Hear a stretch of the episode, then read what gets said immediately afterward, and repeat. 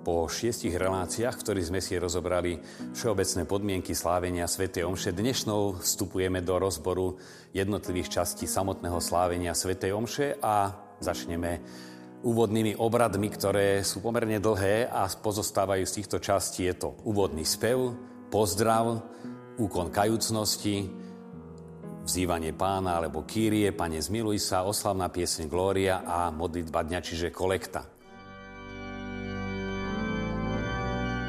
Cieľom úvodných obradov je pripraviť prítomných na počúvanie Božieho slova, slavenie Eucharistie a preto, kto príde až po úvodných obradoch, vlastne nemá vnútro nastavené a je to už potom na škodu ďalšieho slávenia.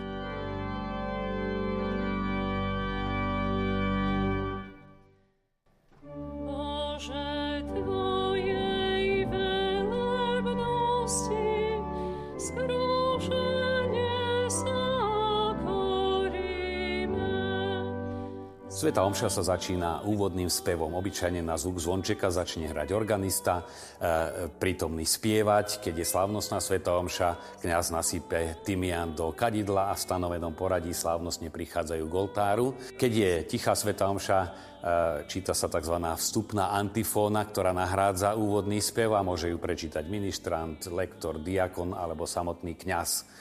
Cieľom úvodného spevu je jednak nabudiť určitú atmosféru, adventnými spevmi e, vo do e, slávenia adventu, vianočnými cez vianočné obdobie a tak ďalej. A zároveň má tzv. jednotiacu funkciu, čiže má zjednotiť mysle a srdcia prítomných a v tomto akoby naladení, ale vnútornom, potom vstupovať do ďalších prvkov úvodnej časti Sv. Omše.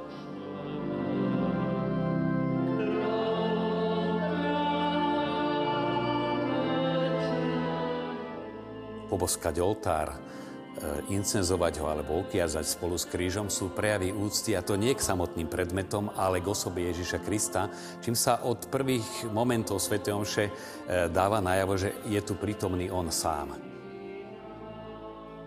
V liturgii bosk znamená prejavenie hlbokej úcty k osobe a tým zároveň sa aj prinavracia tomuto gestu jeho posvetná a hlboká úloha, pretože dnešnej spoločnosti často je sprofanovaný a liturgia nás privádza k jeho pôvodnému významu.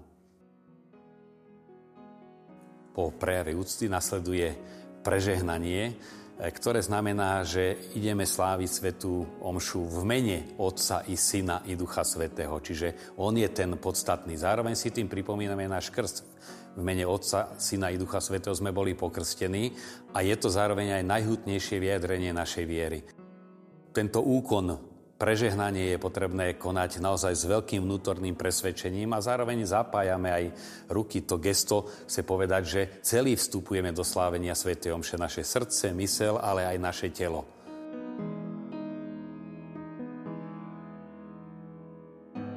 Aj pozdrav, ktorý nasleduje hneď po prežehnaní, vyjadruje, že tým vnútorným spojivom E, tým, ktorý náplňa srdcia všetkých prítomných je Ježiš Kristus. Odzrkadľujú tu aj slova pozdraví. Pán s vami. On nech je s vami a vy samozrejme s ním. Alebo dlhšia formula.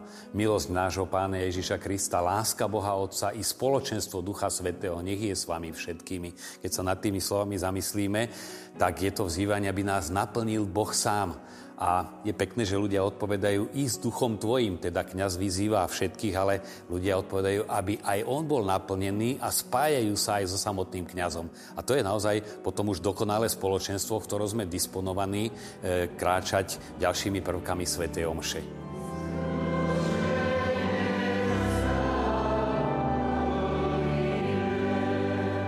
To, že naša relácia Sveta Omša zblízka sa skladá z mnohých, ale krátkých častí, má svoj zámer. Medzi jedným a druhým dielom je tu priestor, v ktorom si vy môžete postupne akoby nacvičovať to, o čom sa hovorilo. V tomto prípade ozaj tak vedome sa prežehnať na začiatku Sv. Omše. Okrem toho si môžeme uvedomiť, aké je dôležité prísť na Svetú Omšu na čas. Je to niečo ako keby kuchárka, ktorá ide variť cestovinu, zabudla na začiatku nasýpať sol cestovina bude uvarená, ale nebude mať chuť. A presne toto je zmysel úvodných obradov, akoby navodiť tú chuť, to rozpoloženie srdca, či už lútosťou nad hriechmi, e, spevmi a všetkým ostatným, aby sme už potom tie ďalšie prvky prežívali ozaj e, plnohodnotne aj s veľkým úžitkom pre nás.